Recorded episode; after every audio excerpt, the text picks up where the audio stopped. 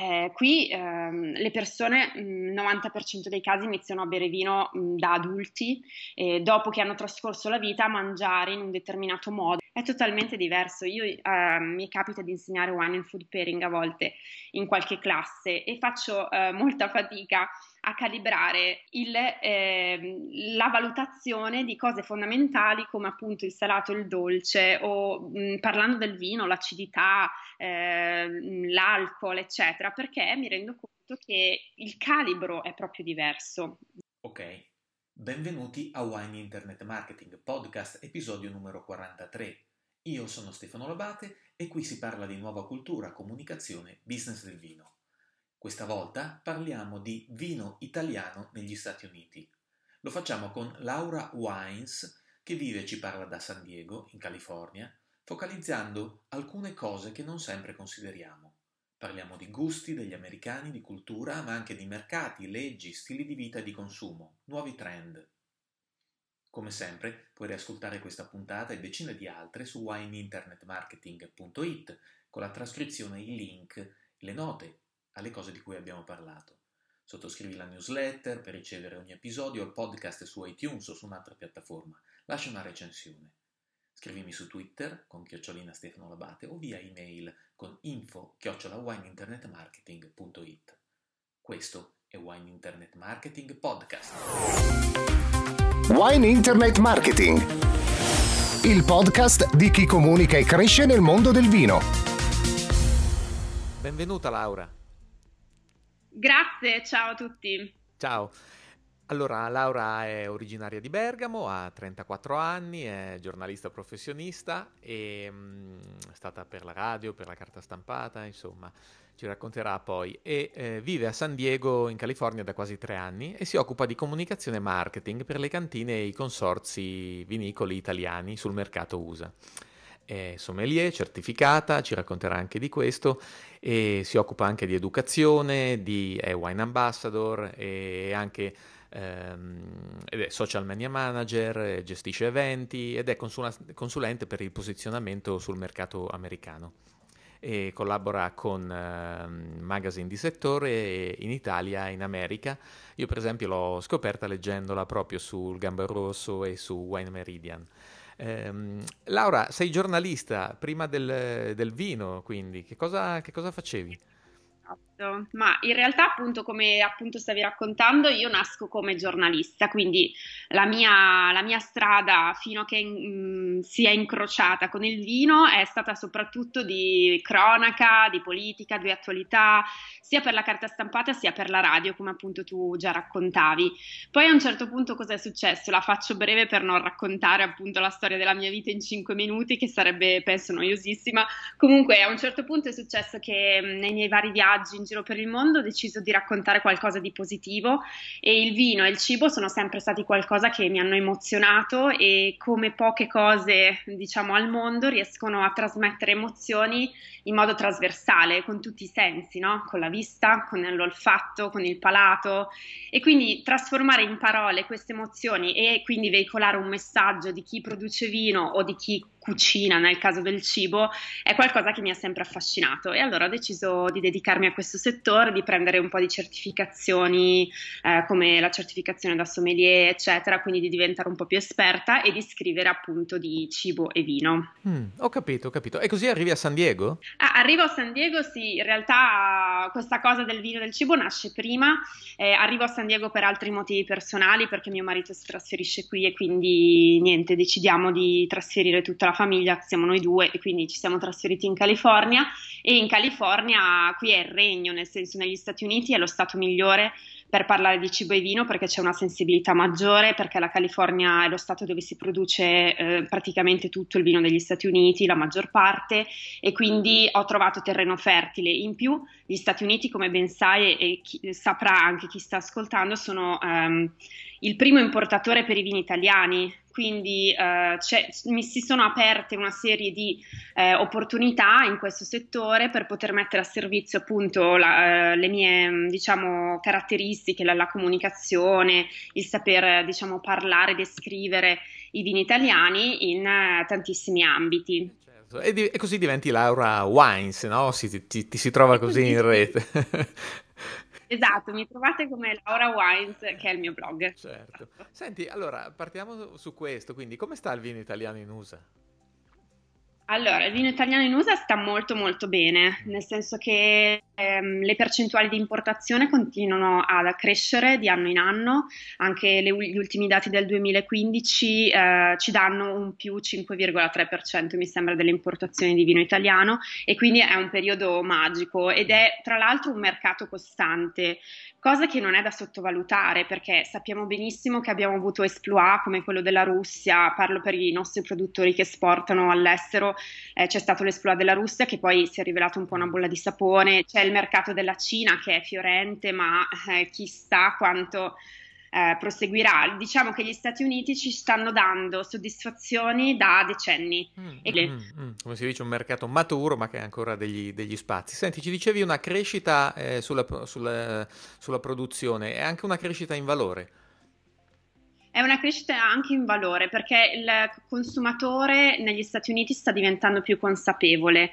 quindi dobb- dobbiamo innanzitutto capire che stiamo parlando di un continente, gli Stati Uniti non sono una nazione ma sono un continente, quindi abbiamo a che fare con abitudini, stili di vita, eh, modi di intendere il vino completamente diversi se parliamo della California o se parliamo della East Coast per esempio. E, e quindi um, dicevo eh, c'è più consapevolezza, eh, pian piano gli americani stanno imparando ad apprezzare il vino come bevanda quotidiana. Mm. Sembrerà una banalità, ma noi italiani siamo cresciuti con l'idea del bicchiere di vino a tavola, ok? Quindi dell'abbinamento cibo-vino. Il vino è sempre stato parte della nostra vita, sin da piccoli, i nostri genitori, i nostri nonni.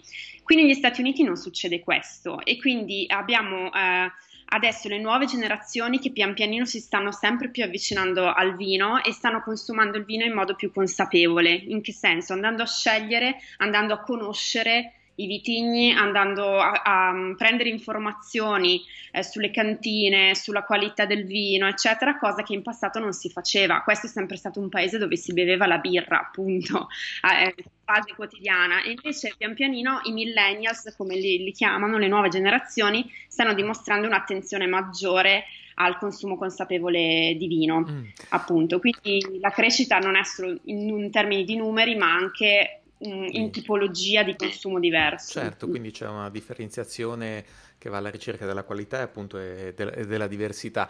Eh, senti, per, per, per, aiutarci a chiudere un po' questa veloce overview, eh, quali sono i vini che tirano e, e, e anche quali sono i nuovi trend rispetto ovviamente agli italiani sul mercato americano? Allora, ovviamente qua mm. il, il, re negli ultimi anni è il Prosecco mm. e continua a essere il Prosecco. Ecco. In generale gli sparkling wines stanno vivendo, i vini, diciamo, gli spumanti, i vini frizzanti stanno vivendo un periodo magico e il Prosecco è in cima alla lista mh, mm, dei vini più esportati. Poi abbiamo i classici, quindi vabbè, abbiamo il Pinot Grigio che è uno dei vini che gli americani amano di più, mm. eh, abbiamo i nostri classici, quindi eh, però cominciamo a parlare di qualità in quel caso, quindi abbiamo gli Amaroni, abbiamo i Baroli, perché ovviamente sono vini di alta qualità riconosciuti a livello internazionale. E poi abbiamo adesso negli ultimi anni una nuova tendenza che qui viene chiamata tendenza hipster, che questo termine praticamente significa certo. qualcuno che va alla ricerca di qualcosa di diverso, di qualcosa di originale, di qualcosa di ah, unico. Hipster, non ci avevo ancora pensato, invece è interessante. esatto, vedi, possiamo fondare già, capito, una, una, nuova moda. È libero il dominio, Noi. vediamo. Ok. Andiamo Carlo. No, comunque dicevo, questa tendenza hipster porta appunto gli amatori e, e, mm, gli appassionati di vino a cercare quei vitigni autoctoni, indigeni, anche per quanto riguarda l'Italia, un po' meno conosciuti, che quindi non, non avevano un grande mercato prima. Pensiamo all'esploit dell'Etna. Mm. I vini dell'Etna nell'ultimo anno hanno avuto un esploit pazzesco di vendite e, e, chi sapeva che cos'era il caricante? Cioè io sfido che magari anche in Italia qualcuno non sa che cosa sia il caricante o che vitigno sia, da che parte venga. E quindi c'è questa, abbiamo questa duplice faccia del mercato americano. Da un lato il commercialone, quindi uh, il discorso, scusa la parola commercialone, proprio terra a terra, però eh, per farvi capire, proprio quindi tutto un discorso di uh, consumo abbastanza medio e senza tante pretese e dall'altro lato invece abbiamo quello che proprio va a cercare le particolarità Senti, eh, anche prima di queste interviste mi raccontavi un po' l'approccio che molto spesso hanno ehm, eh, gli italiani, i produttori italiani, eh, quando, quando, si, quando, cominciano, eh, quando hanno l'idea di, di, entrare nel mercato americano, no? E allora qualcuno si rivolge a te e mi dici, si dice, uno dei primi approcci è trovami l'importatore, no? E eh, eh ecco, invece la, la, questione non è solo legata all'importatore o a trovare all'importatore, no? già, già, ci dicevi prima che il mercato, noi pensiamo al merc- all'USA come un mercato e agli Stati Uniti come un mercato, ma in realtà è un continente perché dentro ci sono eh, così tanti mercati locali eh, che, che, è impossibile eh, equipararli. Ecco, quali sono inve- le altre cose che non si considerano? Spesso e volentieri mi, mi, viene chiesto trovami l'importatore, nel senso che mh, tantissimi produttori in Italia capiscono che gli Stati Uniti sono un'opportunità e quindi giustamente vogliono entrare su questo mercato. Eh, non è facile entrare su questo mercato. Eh, come ti appunto abbiamo parlato, avuto questa conversazione prima di decidere di fare questa intervista e spesso mi, mi, la gente mi scrive e mi dice guarda ti mando i campioni così tu li assaggi e poi mi trovi qualcuno che li vende. Eh, innanzitutto negli Stati Uniti il vino è considerato droga, cioè è gestito dalla Federal Drug Administration e ci sono eh, tipo eh, le, le, warning, come si dice in italiano, i, mm, diciamo gli avvisi co- eh, che può, può, far male alla salute. Certo, certo. anche sui siti, no? quando andiamo su, su, sui siti delle winery americane bisogna sempre cliccare di essere maggiorenne. Mm come viene, cioè come viene, trattato a livello eh, burocratico e di, di, di, regole. Per cui io, per esempio, a me non è possibile, io non posso ricevere campioni dall'estero a meno che non passino tramite un distributore importatore, che la cosa è assurda, sembra un controsenso, ma come io sto cercando l'importatore e devo passare da un importatore per farti avere i campioni? Sì, e funziona così. Mm, funziona Quindi, ancora così, perché eh, in un'altra intervista che si può trovare online che avevamo fatto c'era Gabriele Del Rico di Winebow che ci raccontava questa cosa no, della distribuzione. Eh, ce la vuoi ricordare com'è? Esatto, funziona che praticamente eh, qualsiasi uh, vino che entra negli Stati Uniti, qualsiasi bottiglia, anche se si tratta di un campione di un sample, deve eh, passare attraverso l'approvazione appunto della Federal Drug Administration. Quindi il produttore deve eh, prendere l'etichetta del proprio vino, eh, scrivere i warning in inglese sul retroetichetta, scrivere il nome dell'importatore che riceverà il vino, perché lo possono solo ricevere il vino gli importatori distributori, inviare tutto questa documentazione alla Federal Drug Administration, ottenere l'autorizzazione a far entrare questi campioni di vino nel, nel, negli Stati Uniti e poi li può spedire. Mm-hmm. Tutto questo ovviamente richiede qualcuno qui che gestisca la cosa, l'importatore disponibile a ricevere i campioni e um, tempo, mm. perché comunque l'approvazione certo. richiede tempo. Mm. Insomma, in e, Italia e, i produttori una... si lamentano tanto della burocrazia, dicono passiamo più tempo, almeno alcuni eh, piccoli, che una parte del nostro tempo è troppo grossa a occuparci di quello, ma anche, anche da voi, almeno su questi, su questi passaggi, insomma, esatto. eh, non si cosa, scherza. Su questi mm. burocratici non si scherza, poi mm. per tutta una serie di altre ragioni a livello imprenditoriale è tutto molto più snello, è tutto più, molto molto più veloce una certo, volta che certo. sei qua, ma sono molto protezionisti rispetto al loro mercato, mm. quindi qualsiasi cosa arriva dall'estero deve andare sotto queste regole. Una volta che io ricevo i campioni, cosa faccio? Comincio a valutare e a decidere su quali stati questo vino potrebbe essere inserito, in quali mercati, mm. quindi bisogna ecco. fare una Quali sono queste valutazioni che fai così proprio alla... Le valutazioni base al prodotto, quindi si cerca di capire innanzitutto la tipologia di prodotto e i competitors già presenti sul mercato, quindi eh, è un vitigno autoctono poco conosciuto, bene, a quali altri vitigni conosciuti lo possiamo assimilare, quali sono i competitors quindi eh, eh, che dobbiamo considerare, in quale fascia di prezzo si va ad inserire, è un vino che si può vendere al bicchiere nella, nella carta dei vini nei ristoranti negli Stati Uniti, perché qua calcolate che la vendita del vino al bicchiere è molto molto diffusa in Italia, molto, sì, salta in mente a persone di non ordinare una bottiglia, ma qua siccome non la finiscono una bottiglia a pasto, eh, ordinano spesso vino bicchiere, quindi questa è una considerazione da fare. E quindi mettendo insieme questo più i dati di vendita, più ovviamente gli importatori che hanno spazio nei loro listini, perché attenzione, per esempio in California c'è un numero limitato di persone che ha l'autorizzazione a distribuire e a importare e se tutte queste persone hanno un listino che ha già, non so, per esempio in carta tre vermentini e tu devi inserire un vermentino, sai sicuramente che non troverai spazio qui.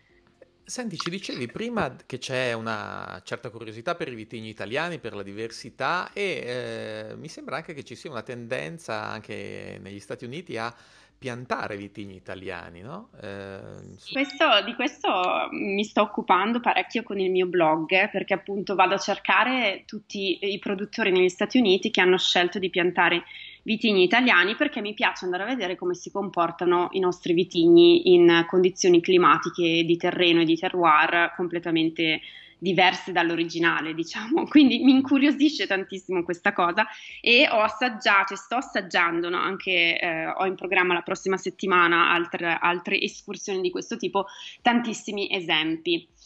Cosa succede? Eh, qual è il misunderstanding di fondo? Cioè, quindi la. come si dice in italiano? Oddio, ma, ma ti pare che non riesco a dire? L'equivoco. Okay, il, il di, di, fondo è questo: che loro praticamente eh, concepiscono il vino per vitigni.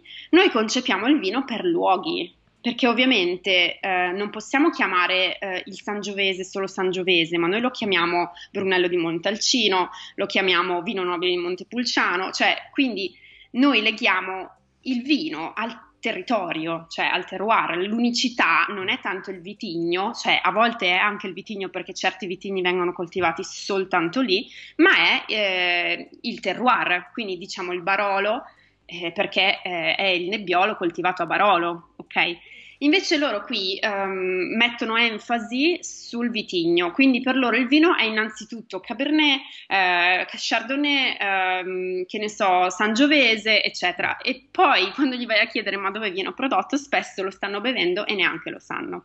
Quindi eh. mh, per Quindi loro questo rende un po' più debole la eh, allarga il giro della concorrenza, nel senso che se non c'è, non è ben chiaro qual è il territorio che sta alle spalle, ecco, va bene un eh, vitigno coltivato esatto, in Italia, una... ma anche lo stesso ah, in USA.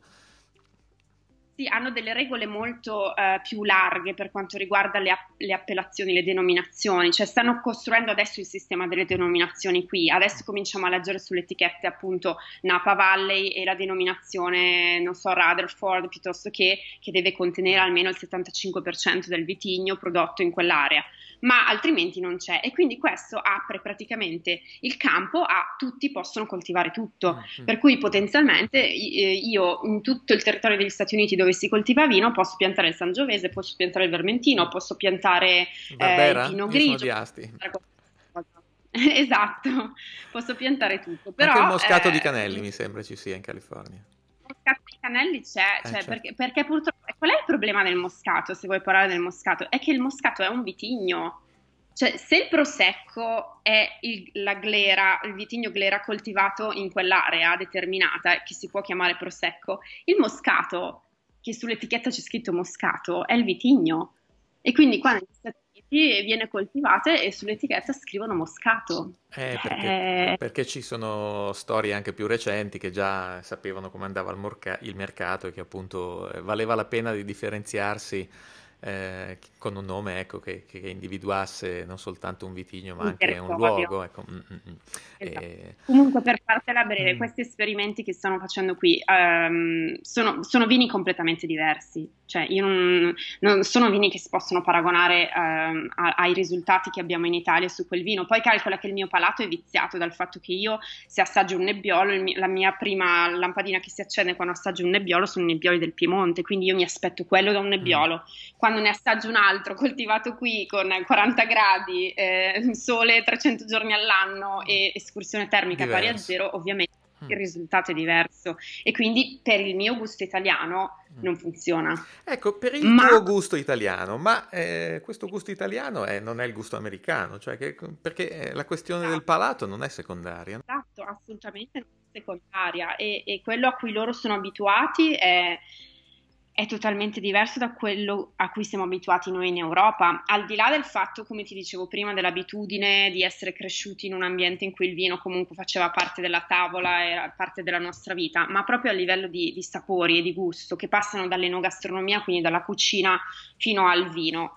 Eh, qui ehm, le persone, il 90% dei casi, iniziano a bere vino mh, da adulti e dopo che hanno trascorso la vita a mangiare in un determinato modo che è totalmente diverso da quello eh, a cui siamo abituati noi in Italia. Quindi i sapori, anche solo la concezione del salato e del dolce è totalmente diverso. Io uh, mi capita di insegnare wine and food pairing a volte in qualche classe e faccio uh, molta fatica a calibrare il, eh, la valutazione di cose fondamentali come appunto il salato e il dolce o mh, parlando del vino, l'acidità, eh, l'alcol, eccetera, mm. perché mi rendo conto che il calibro è proprio diverso. Mm. Quindi comunque c'è questo eh, rapporto che eh, almeno a livello di immaginazione eh, gli americani hanno eh, verso l'Italia. No? Eh, pochi paesi colpiscono la nostra immaginazione come l'Italia. Leggevo in un libro di John Hopper eh, che appunto nel suo libro Italians, eh, lui è un corrispondente dell'Economist, del Guardian, insomma scrive questa cosa. Ecco, eh, qual è questo? Mi, interessa anche dal, dal, dal, dal, tuo punto di vista che sei italiana e da qualche anno adesso stai lì, no? Perché dentro, davanti, dentro ci sono pregiudizi e quindi mh, sia nella percezione dei valori ma anche dei disvalori, no? Questo un, gioca un ruolo secondo te nel, nel rapportarsi anche al vino?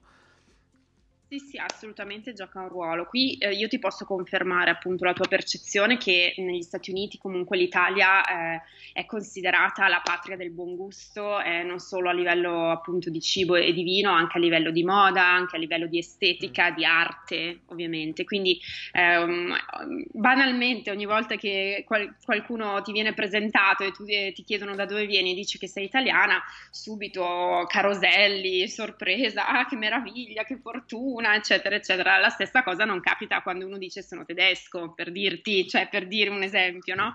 Senza offesa con i tedeschi, però insomma questa percezione e questo um, appunto um, considerare gli italiani comunque depositari di un certo uh, gusto universale, di una certa estetica, di un certo gusto è, è confermato resiste ed è sicuramente qualcosa che noi eh, nel marketing e nella comunicazione de- dei nostri vini dobbiamo, dobbiamo sfruttare e- ed è la nostra forza perché ogni volta che vado a proporre un wine tasting i vini italiani e io sono italiana quindi parlo in inglese con questo enorme accento italiano ma, ma loro piace, piace capire l'autenticità e quindi vogliono vedere questo, cioè vogliono vedere i nostri piccoli paesi, i nostri mm. piccoli produttori, capire che parlano dialetto e non parlano italiano perché magari sono proprio produttori piccoli e contadini, eccetera. Però dall'altro lato c'è bisogno, come mh, mm, spesso mi viene chiesto, di una comunicazione puntuale anche in inglese, cioè veicolare questo messaggio di noi italiani che abbiamo questa autenticità, questa tipicità, questi piccoli produttori, non vuol dire rimanere fermi dove siamo, vuol dire trovare qualcuno che riesce a farlo passare questo messaggio o ehm, attrezzarsi per comunicarlo, mm. perché gli americani lo adorano, ma bisogna che lo capiscano, cioè bisogna farsi capire su questo mercato mm. dove cioè, la tu dici dopo le feste bisogna anche parlarsi e... Esatto. Mm. E poi l'altro pregiudizio, visto che tu cercavi, citavi i valori e i disvalori, qual è? È il pressapochismo. Mm. Cioè, da un lato considerano bal- baluardo del gusto, dall'altro e però se una cosa è fatta all'italiana, eh, mm, è come per dire, okay. è una cosa ma sì, un, un, po' così, un po' superficiale, si capisce, non si capisce, vai okay. a fidarti, cioè c'è anche il pregiudizio mm. qui, cioè mm. non è che è, è tutto rose e fiori. Mm. Un mm. italiano comunque deve dimostrare di essere americano nell'organizzazione, per dire, cioè comunque di essere una persona precisa, puntuale eh, negli ordini, nei pagamenti, nella comunicazione, di sapersi far capire in inglese, perché ma sai quante persone qui partono per i viaggi in Italia abbastanza preoccupate di non riuscire a comunicare? E quindi si iscrivono ai corsi di italiano, di italiano ah, sì. prima di viaggiare in Italia perché pensano, credono ancora che in Italia nessuno parli inglese. Poi glielo, glielo, glielo, diciamo, ma no, ma guardate che adesso i giovani, insomma, tutti a scuola impariamo l'inglese, quindi se andate là non c'è problema. Ma il pregiudizio di cui dicevi tu prima mm. è questo, è la poca preparazione okay. sul mercato internazionale. E ah, invece ah. noi lo dobbiamo sentire, questa mm. cosa, giusto? dobbiamo impegnarci per eh, certo. Senti, vorrei uh, parlare di un'altra cosa con te che già accennavi un po' prima, ehm, rispetto anche ai millennials, i più giovani, eh, perché uno dei temi eh, che sembrano sempre più rilevanti per il consumo è il contesto no? eh, in cui si beve. Tu, eh, anche in Italia sta cambiando tanto. Ecco, oh, su questo qual è lo stile di vita eh, di un americano rispetto al vino? Prendiamo la California è uno dei mercati, anzi è, è il secondo mercato più, più eh, fiorente degli Stati Uniti per quanto riguarda l'export di vino, mh, mm, dopo New York, poi c'è la Florida e c'è la California, quindi comunque è un, è un buon esempio. Qui ehm, calcola che le persone vanno, mh, mm, i giovani in particolare, se parliamo dei millennials, cioè entro i 35 anni, lo stile di vita è questo. Innanzitutto iniziano a, a, ad avere un lavoro che gli permette di spendere più soldi molto prima degli italiani. Quindi se noi parliamo di un millennials italiano e di un millennials americano, posso garantirti che il millennials americano ha in tasca più soldi, generalmente. Può bere Quindi, certe cose. Mm.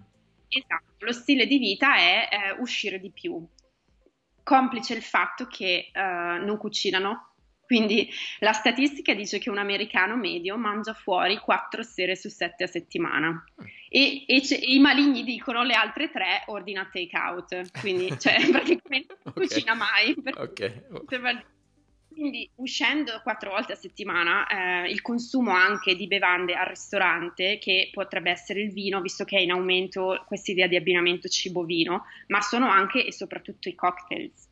Qui c'è l'abitudine di iniziare la cena o il pasto, diciamo la cena in generale, non il pranzo, con eh, un cocktail, cioè a stomaco vuoto si parte subito, cioè noi magari facciamo l'aperitivo con un altro bicchiere di vino, con dell'altro cibo, qua invece si parte a stomaco vuoto con un cocktail. E, eh, e questo cocktail in che modo influisce? Sì, sì, sì, uh, di solito sì. sì. Una, cioè, una, quindi questo influ- influisce anche Esatto, perfetto, per iniziare.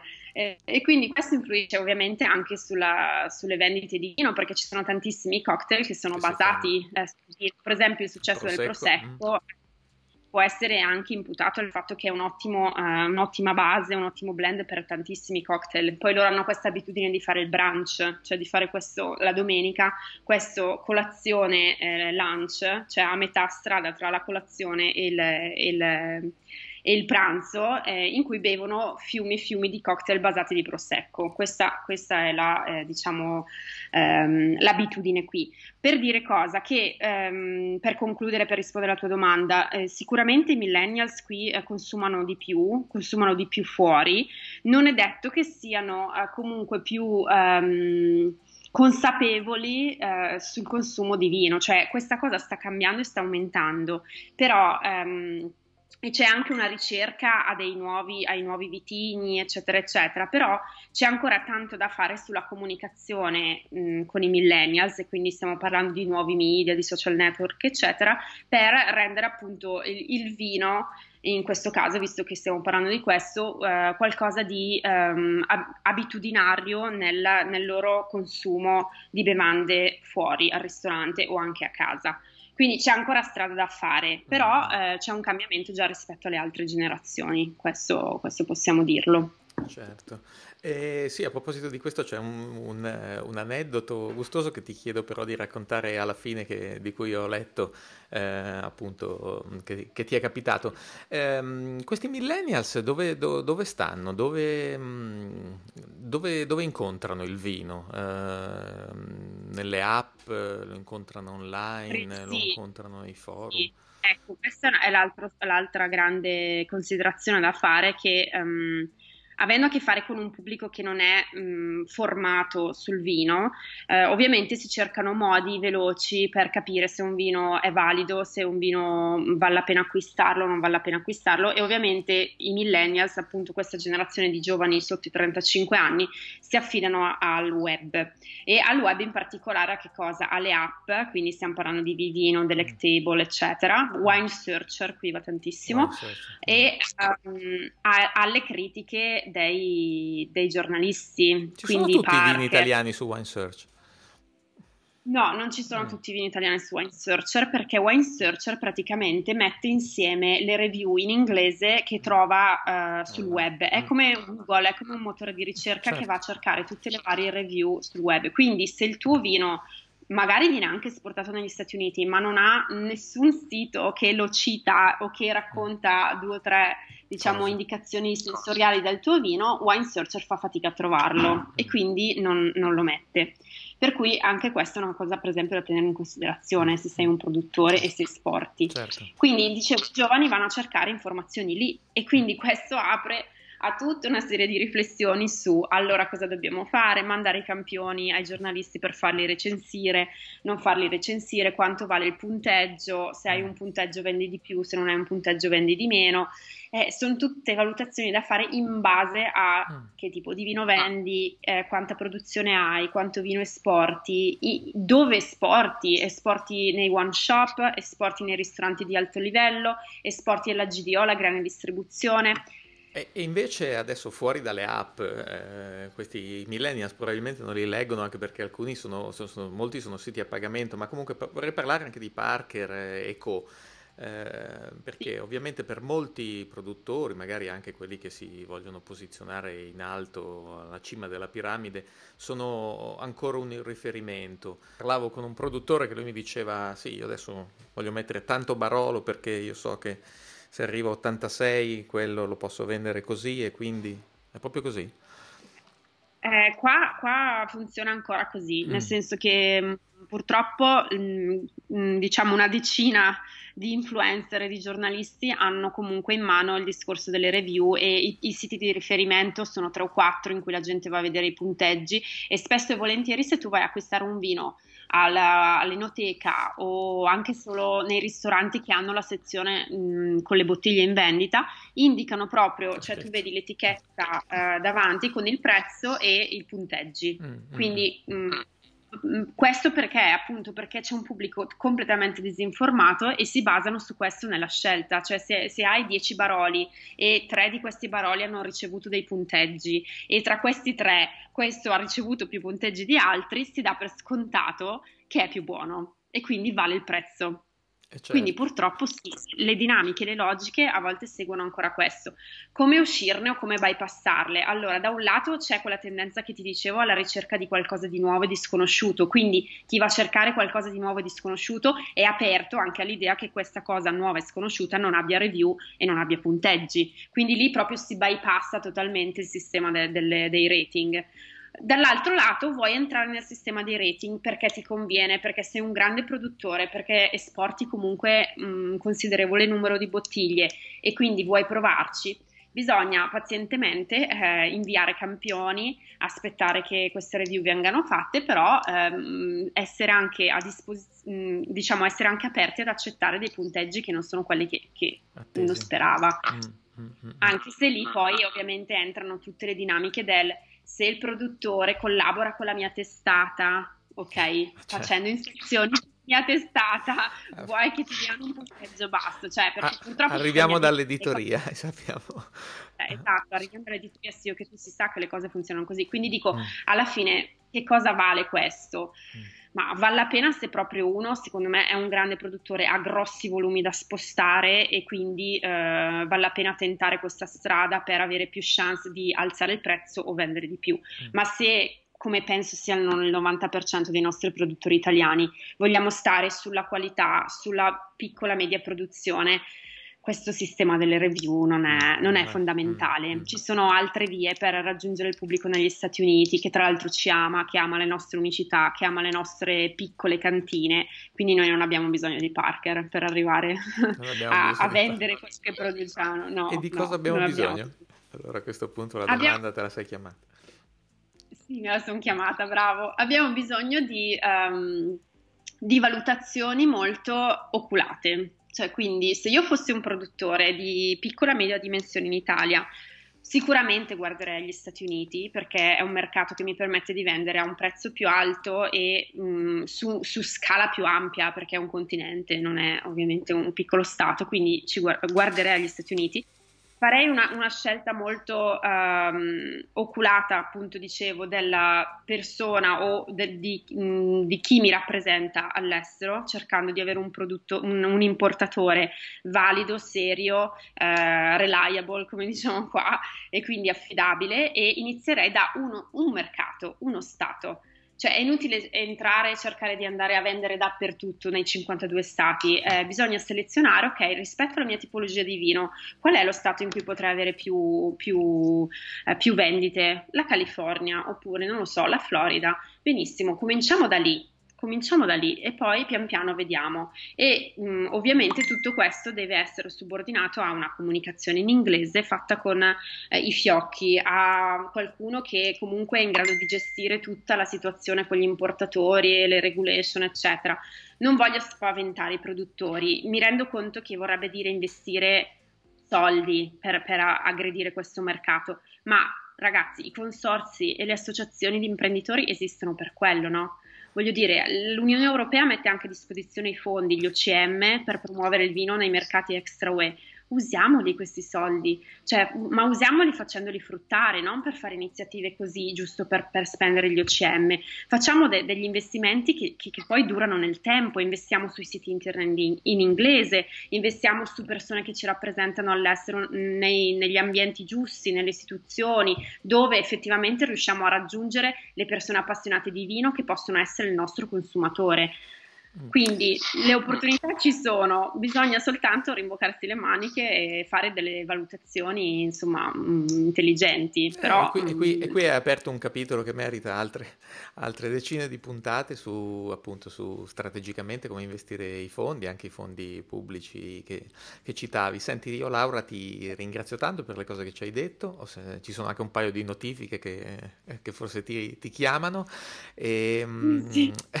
Senti, guarda, ti, ti, ti, chiedo però di lasciarci con l'ultima, con l'ultima cosa, per quel, quell'aneddoto gustoso che almeno io ho trovato gustoso e che ci racconta però probabilmente che la cultura, eh, come anche accennavi tu, eh, la cultura, l'educazione eh, al vino italiano è forse la sfida più grande, perché anche in, questa, in mezzo a tutta questa eh, curiosità o passione o naturale inclinazione all'Italia, eh, accade anche che eh, anche persone che si occupano di vino e che lo comunicano, che magari sono in rete influencer, blogger, che ne scrivono, e magari non, non necessariamente no, lo conoscono il vino italiano. È vero, sì, assolutamente così. Cioè, spesso, spesso, e volentieri capita appunto di avere a che fare, almeno a me capita per il mio lavoro di avere a che fare con i colleghi blogger, giornalisti mm, statunitensi che appunto recensiscono vini online piuttosto che e cioè, ci sono mm, spesso nelle conversazioni ci sono degli strafalcioni sui vini italiani veramente degni di... Adesso no, non voglio ovviamente fare nomi eh, di colleghi che hanno scritto, fatto e detto, però cioè, ho, ho letto veramente di esatto, ho letto veramente di tutto e nelle, ne, l'ultima volta, forse l'aneddoto a cui ti riferisci è quando sono stata alla Wine eh, Blogger Conference, perché qui ogni anno tutti i blogger che scrivono di vino si riuniscono una volta all'anno per fare questa conferenza di solito si va in una regione vinicola perché poi la si visita e si, si fanno articoli da lì, eccetera. Ed eravamo a Lodai, che sarebbe Lodi, cioè è proprio scritto Lodi e tra l'altro è gemellato con Lodi, la città italiana, lombarda, va bene, ma non c'è la raffadura, vabbè. E quindi niente, eravamo a Lodai e tra i vari produttori che ci hanno fatto assaggiare vino arriva questo produttore di Lodi, California, che produce il Teroldego. Al che, vabbè, già, già, uno, figurati, mi mettono sul tavolo questa bottiglia di Teroldego, già io sgrano gli occhi e non c'era nessuno al tavolo dei blogger che avesse una vaga idea di cosa fosse il Teroldego, cioè di, di, di, de, del vitigno, cioè questo vitigno esiste, non esiste, e non stiamo parlando di gente che, voglio dire, Mm, non certo, so, certo. ho incontrato al supermercato o ho incontrato durante una battuta di calcio, cioè nel senso gente che comunque scrive di vino, si occupa di vino e il vino è il suo lavoro, quindi e non sapevano cos'era il teroldego, questa per dirne una. Un'altra che scrive su assaggiando del Gavi di Gavi e facendo una review del Gavi di Gavi su, sul suo blog che mi scrive Barolo Bianco. Sto bevendo dell'ottimo Barolo Bianco cioè della serie, ok, adesso mi, viene, mi, vengono le bolle e mi viene una malattia e muoio. Vabbè, quindi succedono queste cose. Eh, per, per, dirti, come dicevi tu, che comunque bisogna anche investire sull'informazione corretta, sull'educazione e consorzi, dobbiamo fare qualcosa per spiegare al grande pubblico, ma anche agli giornalisti e blogger, le nostre regioni vinicole, perché queste cose non possono succedere. Ok, allora Laura, grazie mille. Trovate i link e le informazioni ai, alle presenze di Laura, che peraltro è Laura Wines in rete, è rintracciabilissima. E quindi grazie ancora, alla prossima. Grazie a te, grazie, spero di non aver annoiato tutti. Vabbè, alla prossima, grazie, ciao Stefano. Wine Internet Marketing, il podcast di chi comunica e cresce nel mondo del vino.